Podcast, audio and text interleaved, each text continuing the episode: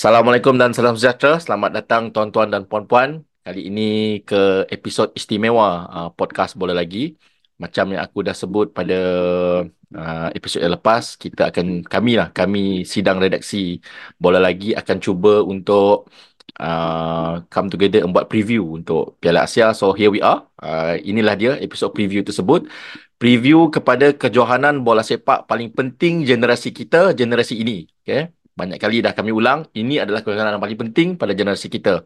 Kita lupakanlah sekejap uh, AFF 2010, kita lupakanlah um, apa Olimpik Moskow, kita lupakanlah Olimpik uh, yang yang uh, 76 eh yang kita pernah uh, qualify sebelum ini. Inilah dia. This is the one yang paling penting untuk kita. So untuk itu sebagai tanda uh, celebration uh, sebagai tanda meraikan uh, to hype the tournament. So rasanya kami pun nak join lah fan-fan lain yang hype the Piala ASEF semakin menghampiri kita ni to come up with this preview lah preview kepada kejohanan ini. So untuk episod istimewa ini uh, we have a full house kali ini. So tak, tak ada yang tak ada yang uh, ponteng kan? Tak ada yang penting. Semua ada. First of all aku nak welcome Azim. Uh, welcome Azim. Azim again tonight uh, from the battery of Sarawak. Welcome on board Azim. Ah thank you Zul ah gembira bersama semua saudara-saudara yang tidak sabar macam saya untuk menuju ke Qatar nanti ya. Tapi saya oh. menuju dalam televisyen sajalah. Okay. dan saya nak mengucapkan welcome kepada brother Sivan John ya ke podcast kita. Uh, memeriahkan lagi suasana Asia Cup ini. Ya, terima kasih. Betul, betul. Okay, uh, aku sebenarnya nak simpan Sivan John ni sebagai secret. Uh, Zim dah, dah, dah, dah leak pula kan. So, welcome on board Sivan. Welcome on board. Okay guys, thank you, thank you so much for having me. Uh, I'm very uh, happy to be here. Memang uh, boleh kata dalam beberapa hari ni lepas my match ticket dah settle, flight ticket dah settle, hotel reservation dah settle, my YouTube channel penuh dengan cerita-cerita pasal nak tahu Doha dengan lebih lanjut. So I can't wait for this. Yeah, cool, cool. Okay, next is uh, Saru. Welcome on board Saru. Selamat datang lagi untuk kali ini Saru. Thank you Zul. Selamat datang John, Steven. And then uh, harap semua bersedia lah kita habis-habisan kali ini. Okay, betul. Uh, Afan, next lagi panel kita hari ini. Afan, welcome Afan. Oh, terima kasih Zul.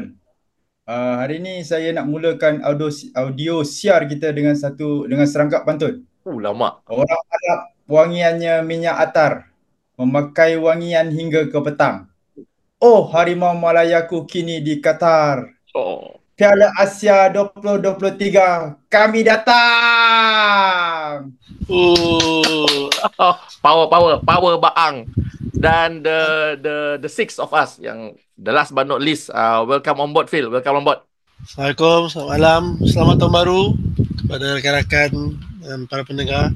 Semoga tahun 2004 lagi sukses untuk kita dan untuk Harum Melayu juga insyaAllah. Okay, okay. So, itulah dia um, untuk kita welcoming uh, welcoming uh, speech lah daripada semua panel pada malam ini. So kita akan ke bahagian pertama sebentar nanti. Kita akan mulakan uh, dengan um, uh, review, eh, preview pasukan Harimau Melaya. Ya. Kita jumpa selepas ini. Selamat kembali tuan-tuan dan puan-puan uh, ke bahagian pertama. Um, format untuk kita buat uh, preview kali ini adalah um, kita akan memberi melakukan preview terhadap keempat-empat pasukan uh, yang bersama dengan Malaysia, uh, Malaysia, uh, Jordan, uh, Bahrain dan juga uh, Korea Selatan. So kita akan buat uh, preview kepada keempat-empat perlawanan ini dan kita tengoklah daripada situ apa lagi topik-topik yang kita uh, mungkin boleh sentuh uh, sebagai spin off lah daripada daripada topik-topik ini. So kita we see how it goes lah.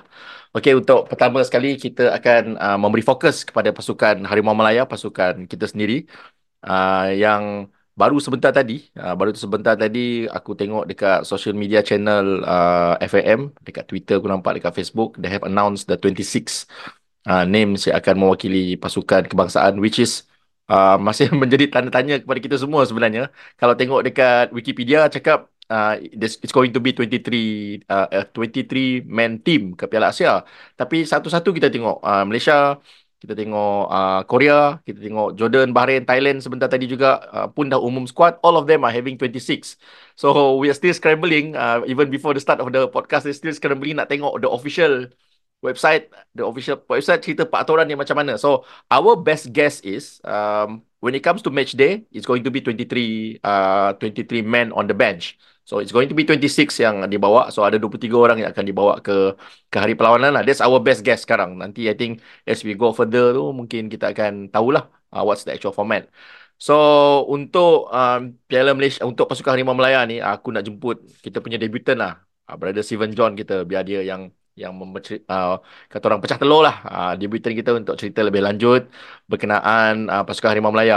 Mungkin rasanya dah even kita sendiri podcast bola lagi sendiri pun dah dah cerita pasal apa senarai pelatih tu dah dua episod dah kot rasanya. So mungkin kita kurangkan fokus kepada senarai tu kita dah tahu. So kita tengok. Apa komen uh, Seven John terhadap um, peluang kita sebenarnya bro? Apakah peluang kita di kejohanan Piala Asia kali ini Over to you. Okay, um, bagi saya lah kalau berdasarkan grup kita dengan pasukan yang kita bawa, I feel kalau round of 16 tu bukan satu matlamat yang impossible lah. I think we can do it. I think first two game very crucial sebab dua perlawanan tu menentang Jordan dengan Bahrain ni adalah perlawanan yang di mana kalau if we berdasarkan rekod kita yang dulu menentang pasukan-pasukan daripada region ni atau yang similar macam ni, kita I rasa baru-baru ni tak pernah kalah teruk lah kebanyakan pun kita I think we give them a fight. Even masa lawan Bahrain dalam pusingan kelayakan Piala Asia pun kita mendahului 1-0 then uh, mistake by the keeper at that time we kalah 2-1. So I think overall based on the squad yang kita ada sekarang ni even though I'm a bit skeptical with one of the few names but if this is uh, apa nak kata if this is the kepercayaan Kim Panggun if this is the team that he truly trust and he nak bawa pergi ke Qatar I put my faith in him that round of 16 is, is possible. Okay, Chun, Chun. Um, we are lucky sebenarnya. Uh, bukan lucky, sebenarnya macam agak menarik lah. Uh, kalau kita tengok for the past 2-3 minggu, it started with um, artikel daripada FIFA.com tempoh hari. They have a special uh, special apa hmm. special article yang cerita pasal Malaysia kan. And then hari ini tadi nampak ada Forbes daripada website Forbes sendiri yang cerita pasal pasal pasal Malaysia. And then kalau kita ingat 2 3 minggu lepas uh, when Arab Saudi cancel their their friendly with us citing the reason they just realised that ada possibility nak jumpa Malaysia pada knockout station. So interesting lah that somehow this round semua orang macam walaupun ranking kita antara yang paling rendah dalam dalam dalam tournament kali ini tapi macam semua orang sebenarnya acknowledge that that that, that yang yang yang kita yang kita might be the surprise package of the tournament. Kau setuju, Steven? Yeah, I setuju because I think we we, we have to look at it as a apa nak kata throwback kepada Piala Dunia tahun lepas. Apa yang kita boleh belajar daripada Piala Dunia tersebut? Tak ada satu pasukan pun yang mampu collect penuh 9 point. Banyak kejutan. Take it for me, I'm a fan Argentina. I know how that World Cup started for me. Okay, yeah, yeah, so yeah. I expect it will be something similar for this Piala Asia sebab bola sepak antara bangsa ni dah tak macam dulu. Even though yes ranking boleh nampak macam kita jauh ke belakang atau jauh ke depan tetapi pattern bola pattern corak permainan more or less dah banyak improve dah especially when it comes to squad Harimau Malaya. Bawa Kim Banggun, I think our style of play memang dah improve. It was already, I would say, solid during Coach Tan Cheng Ho punya time. Because when you compare Coach Tan Cheng Ho dengan Coach Raja Gopal, it's bagaikan langit dan bumi. It's totally different the way we play. I was so surprised to see that kita punya pemain ni boleh main corak permainan bola sepak yang modern. And I think Kim Panggon sort of apa nak kata enhanced it, bagi polish sikit. Betul. Question is, is dengan pemilihan some of the few players dan some of the players yang tak ada dalam list ni. Uh, so that is where my my my doubts is lah. Tapi overall I think we are much better off lah. Betul, betul. Okay. Um, Saru, ini aku nak aku nak aku nak cuba nak cuba uh, apa discuss dengan kau lah Saru. Kalau kita kalau kau sempat baca artikel yang ada dekat uh, website uh, Forbes tu, eh, ke website FIFA, one of those article lah. It cited yang uh, Kim Panggon sendiri berkata uh, training yang yang yang the team has been having for the past few weeks dia nak fokuskan more kepada kepada kepada defensif sebab dia cakap dia sedar where we are at lah. Dia sedar kedudukan kita so dia akan fokus kepada defensif. So we are going to talk a bit about tactical ya Saru. Sebab uh, kau ada sebut Saru dalam episod lepas atau dua episod lepas yang the next evolution of Arif Aiman kau tengok is for him to play at a wing back position. So dengan uh, kau punya apa dengan kau punya uh, keinginan tu dengan kau punya apa yang kau apa yang kau expect to to be uh, the next evolution of Ari Aiman and dicampur pula dengan the fact that um, Kim Pan-gon coach Kim Pan-gon sendiri cakap dia akan fokus on defensive. Are we going to see a 3-5-2 with a wingback kau rasa? Adakah itu tactical approach yang kau rasa akan diguna pakai oleh Kim Pan-gon? Uh, part of it saya rasa 50-50 yes. Uh, because uh, Kim Panggon akan dia saya nampak lah Kim Panggon punya cara bermain kalau dengan pasukan yang dia tak familiar lagi dia akan absorb dulu the first half uh, absorb but at the same time play, playing uh, offen bukan offensive playing uh, pressing football. Uh, so uh, attacking akan press tapi at the same time focus on defending. Uh, mungkin agak akan start dengan tiga defender. Um, dan uh, tapi tak betul-betul full uh, defensive line tu ke bawah lah. Uh, jadi kita akan nampak dia akan press the opponent at the same time dia belum lagi akan keluarkan senjata utama dari segi betul-betul menyerang menggunakan wing ataupun uh, direct football ke striker. Uh, sebab uh, itu yang saya nampak lah bila Kipanggon ni dengan uh, team yang dia tak familiar dia akan absorb dulu. Uh, contoh tim yang dia dah familiar kan kalau kita tengok last time kita the the only defeat yang kita dapat dekat home uh, which is Tajikistan kan uh, the first time kita panggung main dengan Tajikistan memang dia absorb dekat Thailand dan uh, satu lagi masalah tu masalah padang lah yang menyebabkan kita seri satu sama memang permainan tu dia absorb je kita nampak dia ada ada chance untuk score dan menang game tu tapi dia absorb dulu Uh, because that is the first time dia face that opponent. Bila dekat Malaysia hari tu and the final game and memang dia eager nak menang kan. So dia full force attacking which is silap. Uh. Sebab coach Tajikistan dah study ini Kim Panggo punya style. So dia pun absorb dulu. And dia hanya counter attack aja which is terlepas lah masa tu kita kalah. Uh, so I will expect uh, yeah macam apa yang Kim Panggo cakap tu dia akan di focus on defending. But remember Kim Panggon ni dia pandai main main games lah bagi saya. Uh, because when this dia cakap macam tu dia letak diri diri dia sebagai underdog. Uh, so bila underdog tu dah uh, dilabelkan pada Malaysia, uh, tekanan tu berkurang. Jadi player lebih banyak fokus pada konsep permainan berbanding tekanan orang ataupun expectation orang lain. So that is a good uh, method lah for for a coach. Uh, that's why I think uh, Kim Panggon punya fokus tu bila dia face dengan media dia tak akan cerita yang benda dia akan buat sebenarnya dalam game. Hmm. Uh, tapi dia fokus on what dia punya training. Tapi dalam game nanti dia ada kejutan lah.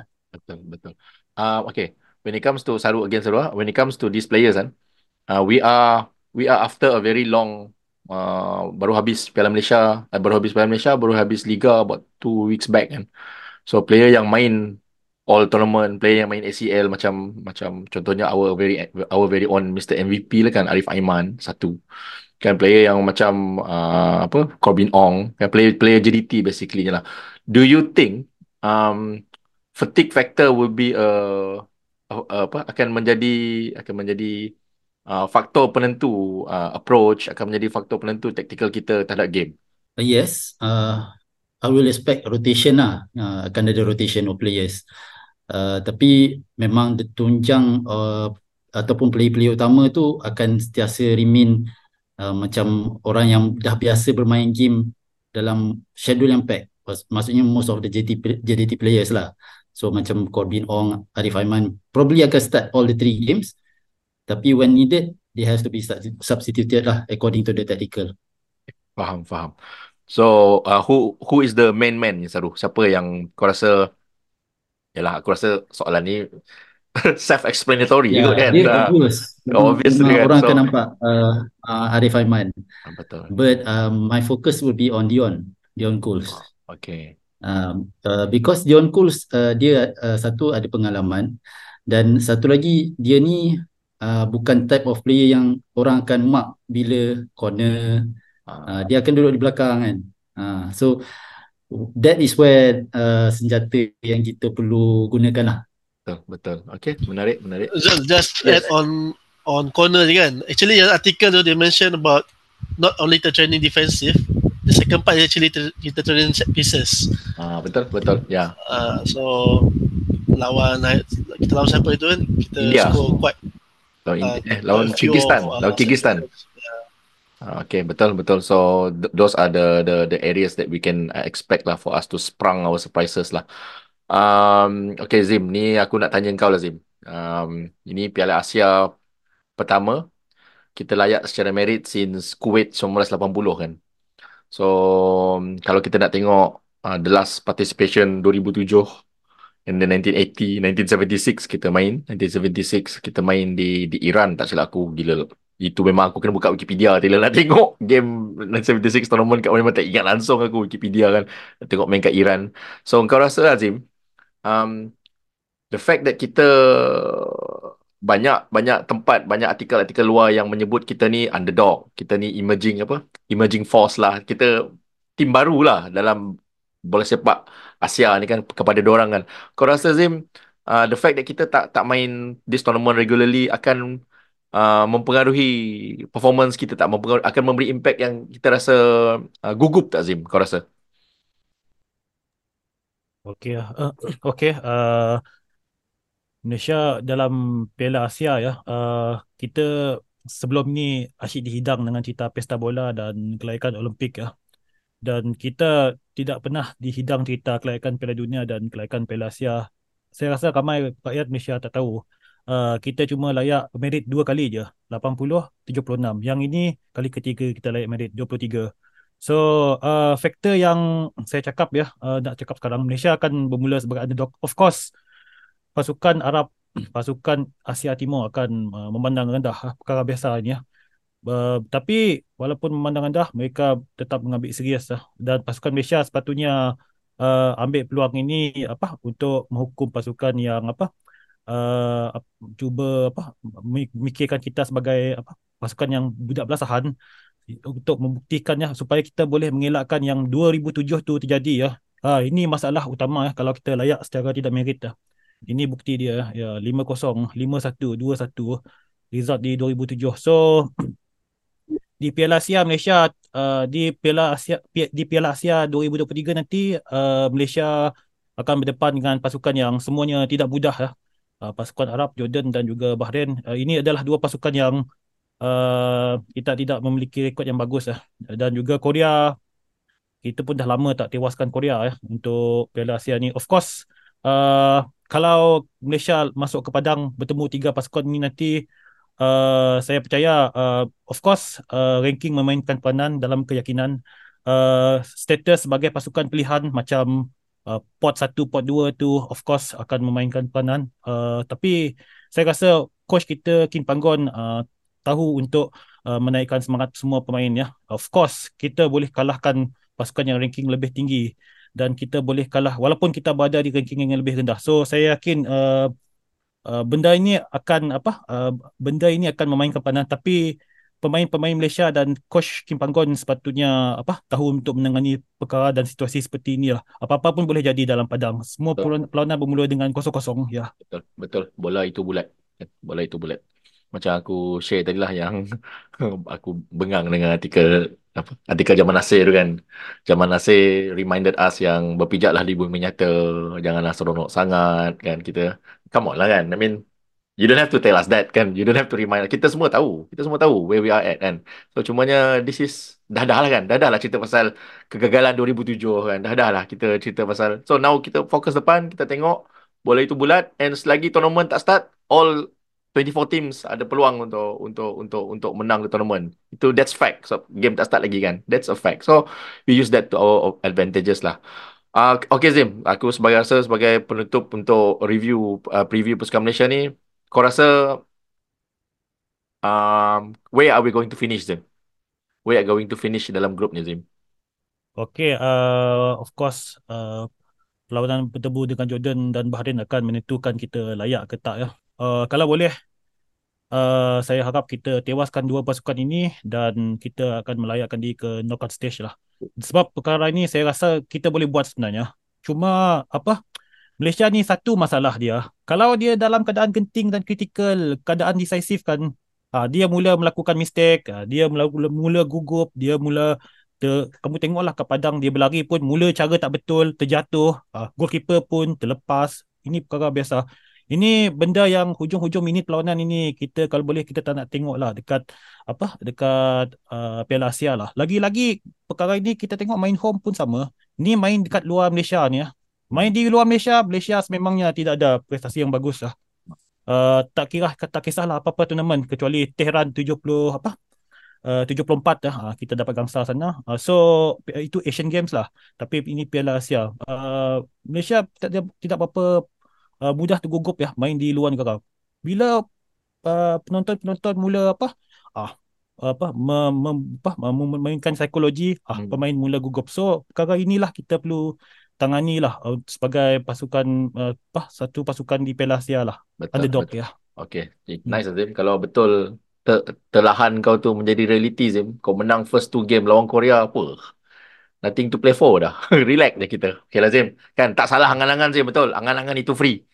Okay, so that should wrap about it untuk untuk Malaysia sebab banyak dah kita borak pasal Malaysia pun sebelum ni. So it's the same thing. Um, Jamin kita ulang-ulang benda yang sama. Kita ulang-ulang hal mentality. Kita ulang-ulang hal tactical approach. Kita ulang-ulang hal uh, tactical astute-nya KPG ni yang yang memacu kita punya apa progression daripada nombor 154 eh yang when he took over kepada nombor 130 sekarang kan siap FIFA announce lagi antara tim yang paling banyak ranking naik tahun 2023 kan. Di belakang apa? Panama dan Moldova kan. So that's something lah kan. Something juga. And then during international friendly international uh, week international break pun uh, FIFA siap acknowledge lah kita antara yang paling naik banyak naik ranking semua ya so it's all well documented by us semua itu. So aku rasa uh, semua sudah sedia maklum. Pendengar-pendengar kita pun pun dah tahu juga uh, pasal capability capability keupayaan-keupayaan play Malaysia ni. Macam uh, Sivan cakap juga tadi apart from a few inclusion and exclusion rasanya memang each one of us ada soalan-soalannya lah kan. Kenapa dia ni tak masuk kenapa dia ni masuk. But then again I think, uh, yes. I, I think it's also important to recognize the vibe of the team going into this Asian Cup. Uh. so far I tengok macam memang positif.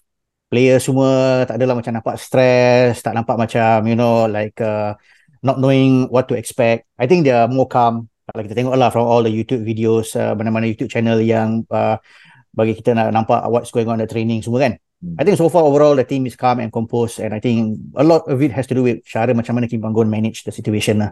So I believe with this kind of uh, positive vibe going in, I think we can expect something amazing lah from this team. Betul. Cumanya aku baru realise game lawan Jordan tu satu setengah pagi siap. Aduh hai, itu memang dead time lah nak tengok bola satu setengah. Dua belas setengah okey lagi, dua setengah okey lagi nak tengok Champions League. Satu setengah ni memang time yang tak best langsung tengok bola satu setengah ni. Aduh hai, tak Kena, kena expect dah. Masa time World Cup pun kita dah tahu kan. Oh, Game akan around this time. Betul, betul. Uh, uh, speaking of which. Call um. Macam mana, Stand by your phone. Aku call. Oh, memang. Jangan risau. Itu, itu, itu, itu, itu, kita plan lain. Itu kita plan lain nanti. Kau make sure ada data. Mesti ada data. Pergi ke Qatar mesti ada data. Okay, so that's about it untuk untuk untuk Malaysia dulu. Uh, so next selepas ini kita akan memberi fokus kepada first uh, first line adalah kita, lawan kita pertama iaitu Jordan. Okay, uh, tuan-tuan dan puan-puan kita akan bertemu semula uh, dalam bahagian seterusnya selepas ini. Safawi in swinger ke near post. Tak berjaya untuk mendapatkan Syafiq. Matthew Davis cuba untuk merembat. Ada flick on. Dikeluarkan. Dion Coles. Dion Coles!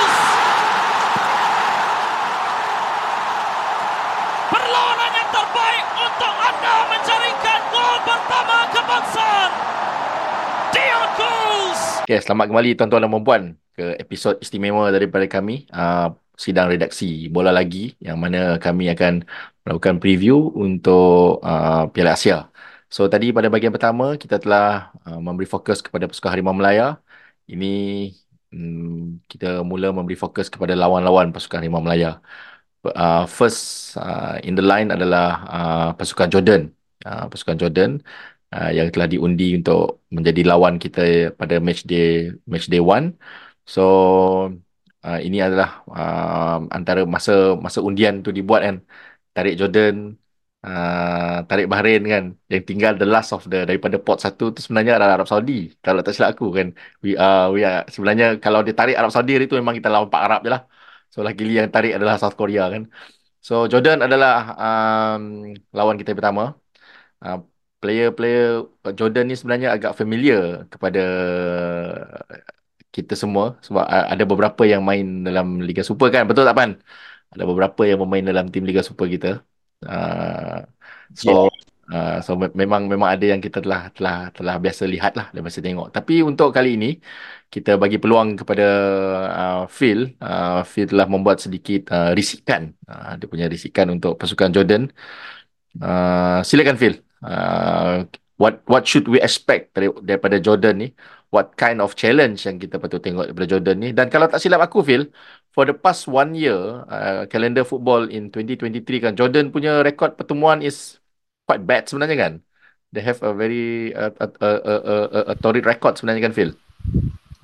Yes, okay, correct. So, talking about Jordan, eh? Jordan sekarang uh, ranking FIFA uh, pada nombor 87.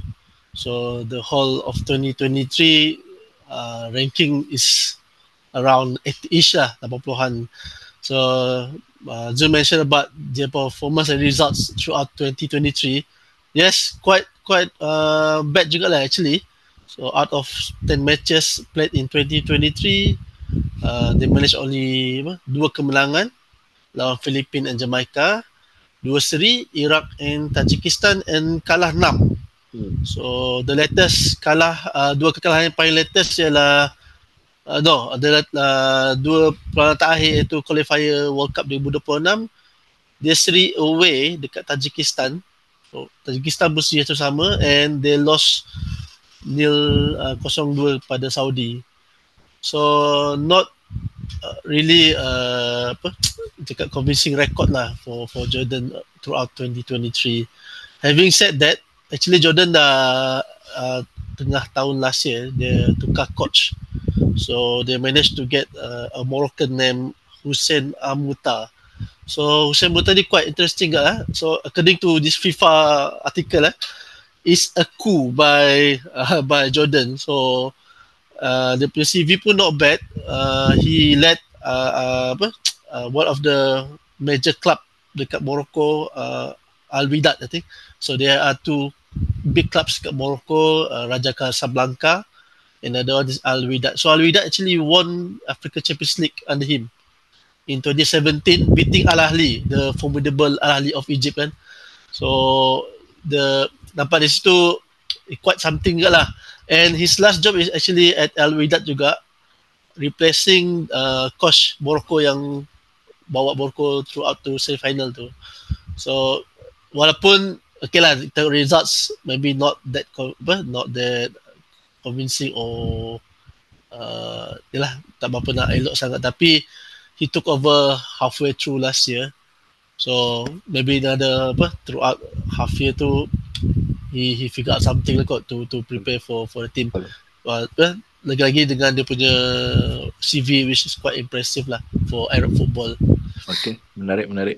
Um, uh, seperti apa yang macam Azim sebut tadi, Malaysia sebenarnya pernah layak secara merit ke, kepada Piala Asia is is is uh, 76, 80 and 23 ni kan.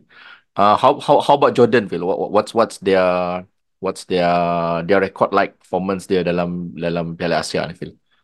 Uh, to 2023 ni adalah kali kelima tak silap Jordan. So they started only qualify in 24.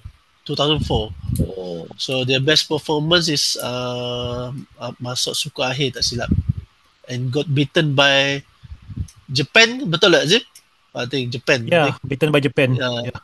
By in on penalties kan. So even nine, uh, it, one of the tournament itu, itu Bahrain, sorry, Jordan yes. Uh, Jordan, sorry, sorry, sorry. Yeah, betul. Yeah.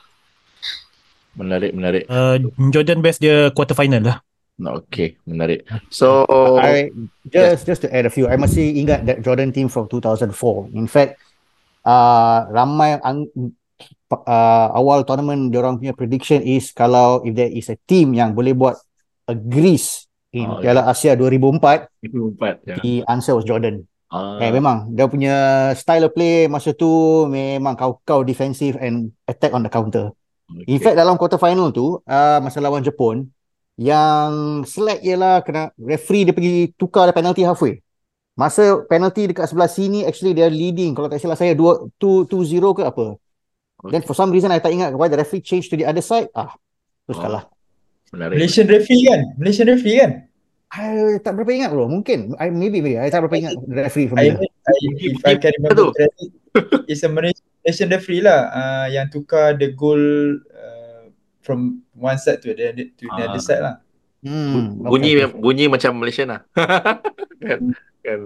Menarik menarik. So um macam aku sebut tadi lah ya Apan ini ini aku nak aku nak tuju pada Apan ni kan macam aku sebut tadi uh, beberapa player player Jordan ni nama-nama yang agak agak nama yang agak familiar buat kita kan. Terutama sekali uh, apa? Yazan ni kan. Ya, ya Yazan apa uh, this is the one this is the player yang yang yang kena pecat eh, yang kena terminate tadi tu. eh. Yazan eh. Yes, Yazan, Yazan. Ah menarik. Uh, me- menyepak Khalil. Ah menyepak betul menyepak.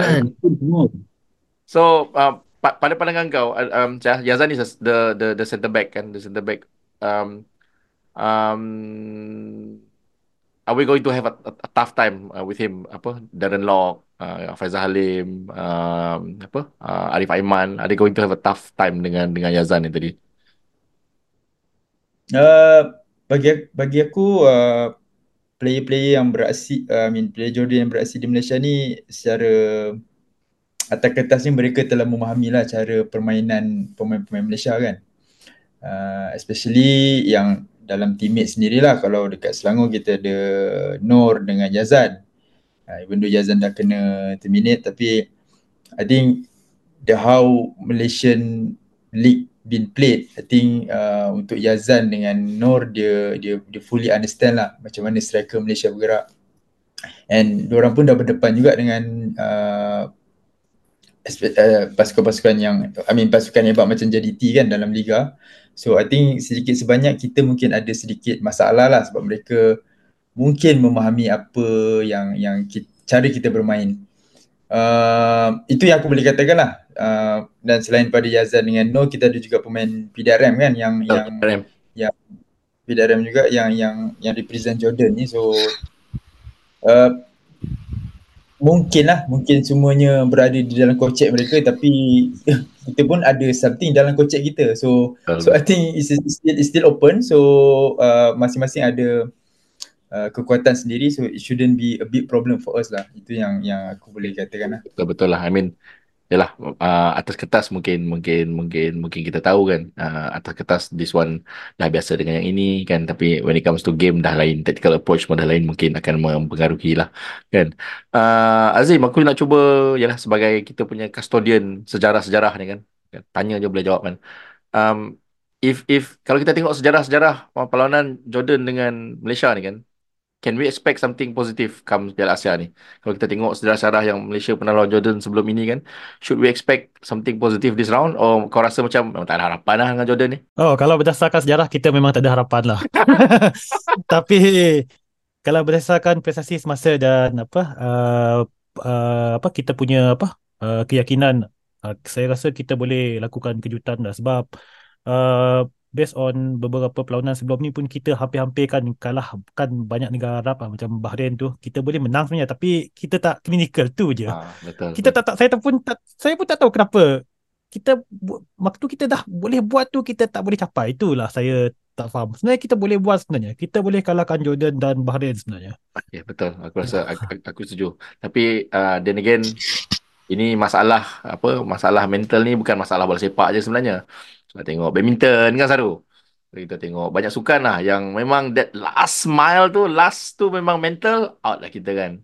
Yang tinggal Nicole and David yang memang boleh push, memang push all out kan. Tapi yelah kan uh, macam favourite uh, athlete uh, Saru kan, Lizzie Jia kan. Ada masalah tu juga kan. Okay, so tak, tak apa. Mungkin this round, this round kita ada kita ada something different kan. Kita ada something yang different untuk untuk untuk kita. Um, so Phil, tadi aku rasa tu untuk memberi sedikit kelainan kepada kepada kita punya preview ni. For each team yang kita preview ni, kita try untuk untuk untuk bawa a bit of trivia lah kepada kepada pendengar di luar sana kan. Jelas selain kita tahu pasal bola sepak, kita boleh tahu tactical. Mungkin anything Phil yang you want to highlight pasal Jordan Phil? Ada apa-apa trivia menarik tak pasal Jordan yang boleh yang boleh kita kongsikan bersama pendengar Phil? Okay, Jordan kita tahu memang apa negeri Middle East kan within the actually just jiran eh, jiran pada Israel Palestin kan. So Jordan ni kan ikutkan is a monarch so, uh, is Hashimite. Hashimite ni actually uh, keturunan Bani Hashim. So Bani Hashim ni kalau kita susu galuh ialah susu galuh Nabi Muhammad lah sallallahu alaihi wasallam. So quite interesting. Uh, this is the last dynasty uh, yang Masih within lagi. the Hashimites masih lagi. So actually uh, King Abdullah or the royalty of Jordan ialah diberi sebagai custodian atau penjaga kepada Al-Aqsa Mosque. So we have those Saudi king menjaga dua tanah suci and similar role is actually being uh, envisaged for uh, appointed to the King Abdullah II lah. So actually um, interestingly ga- this role that actually been recognized by their good neighbor Israel and uh, during the perjanjian uh, peace treaty in 1994 it's stipulated dalam uh, article 9 that saying that Jordan is the custodian of Al-Aqsa Mosque.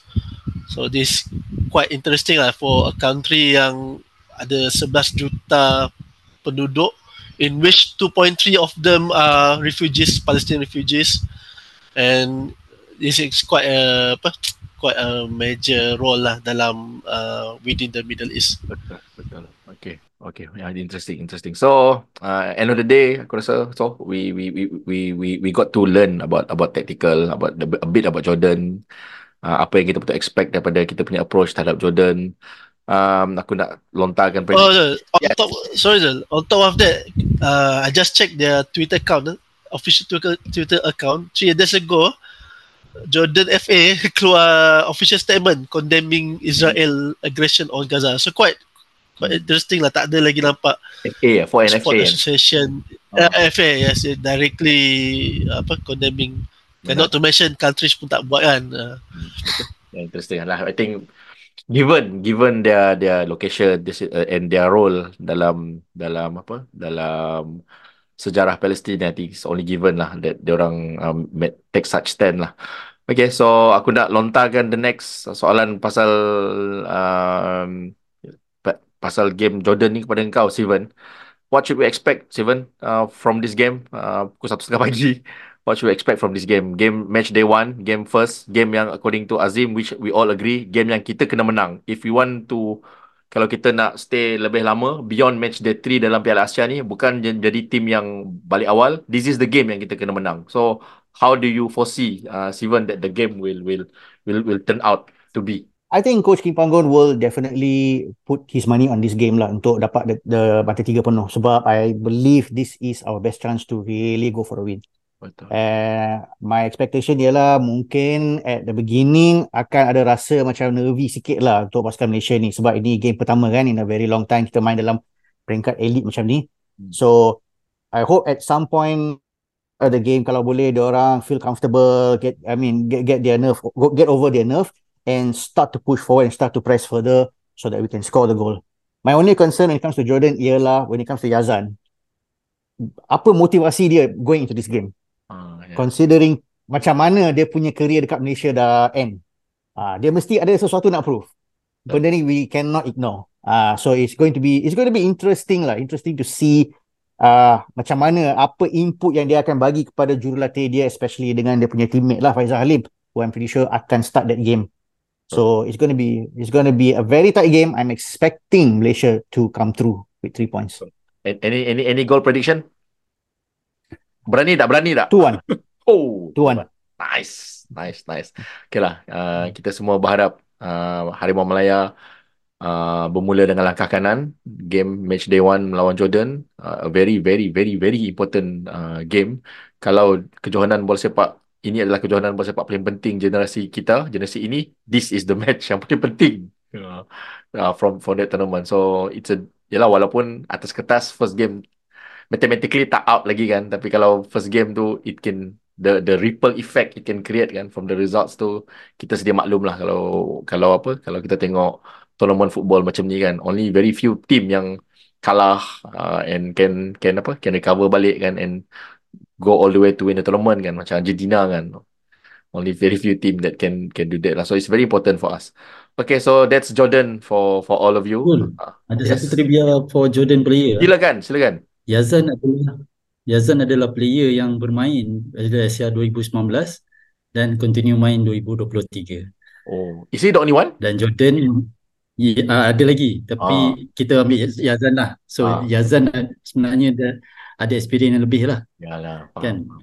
Okay lah. So, Dan betul. masa grouping tu Hmm. uh, situasi yang sama juga Jordan bukannya uh, tim yang paling uh, highest ranking masa tu Australia Ah. dan dia buat kejutan Jordan mengetua uh, lead the, the group lah to the next stage. Betul, betul. Tapi Faham. kemudian dia kalah dengan Vietnam after extra time dalam penalty. Team favourite Dan Vietnam adalah pasukan yang second lowest ranking dalam tournament Ah, 2019 tu. okay, so those are the different subplots lah. Those are the different subplots. Tapi walaupun Ah. macam walaupun macam apa yang Phil cerita tadi, uh, form yang yang Jordan tunjuk for the past one year tu uh, very apa patchy at best. Tapi kata kita apa uh, don't take them lightly. Uh, if you take them lightly, you're on peril lah kan. Itu memang rule of thumb lah football lah. Okay, so tuan-tuan dan puan that's about it I think for Jordan. Kita akan teruskan uh, review untuk dua pasukan lagi iaitu Bahrain dan Korea di bahagian kedua nanti. So untuk bahagian pertama kita akan berhenti di sini dahulu. Um, diharap tuan-tuan dan puan-puan akan sambung mengikuti di bahagian kedua nanti. Kita jumpa lagi selepas ini.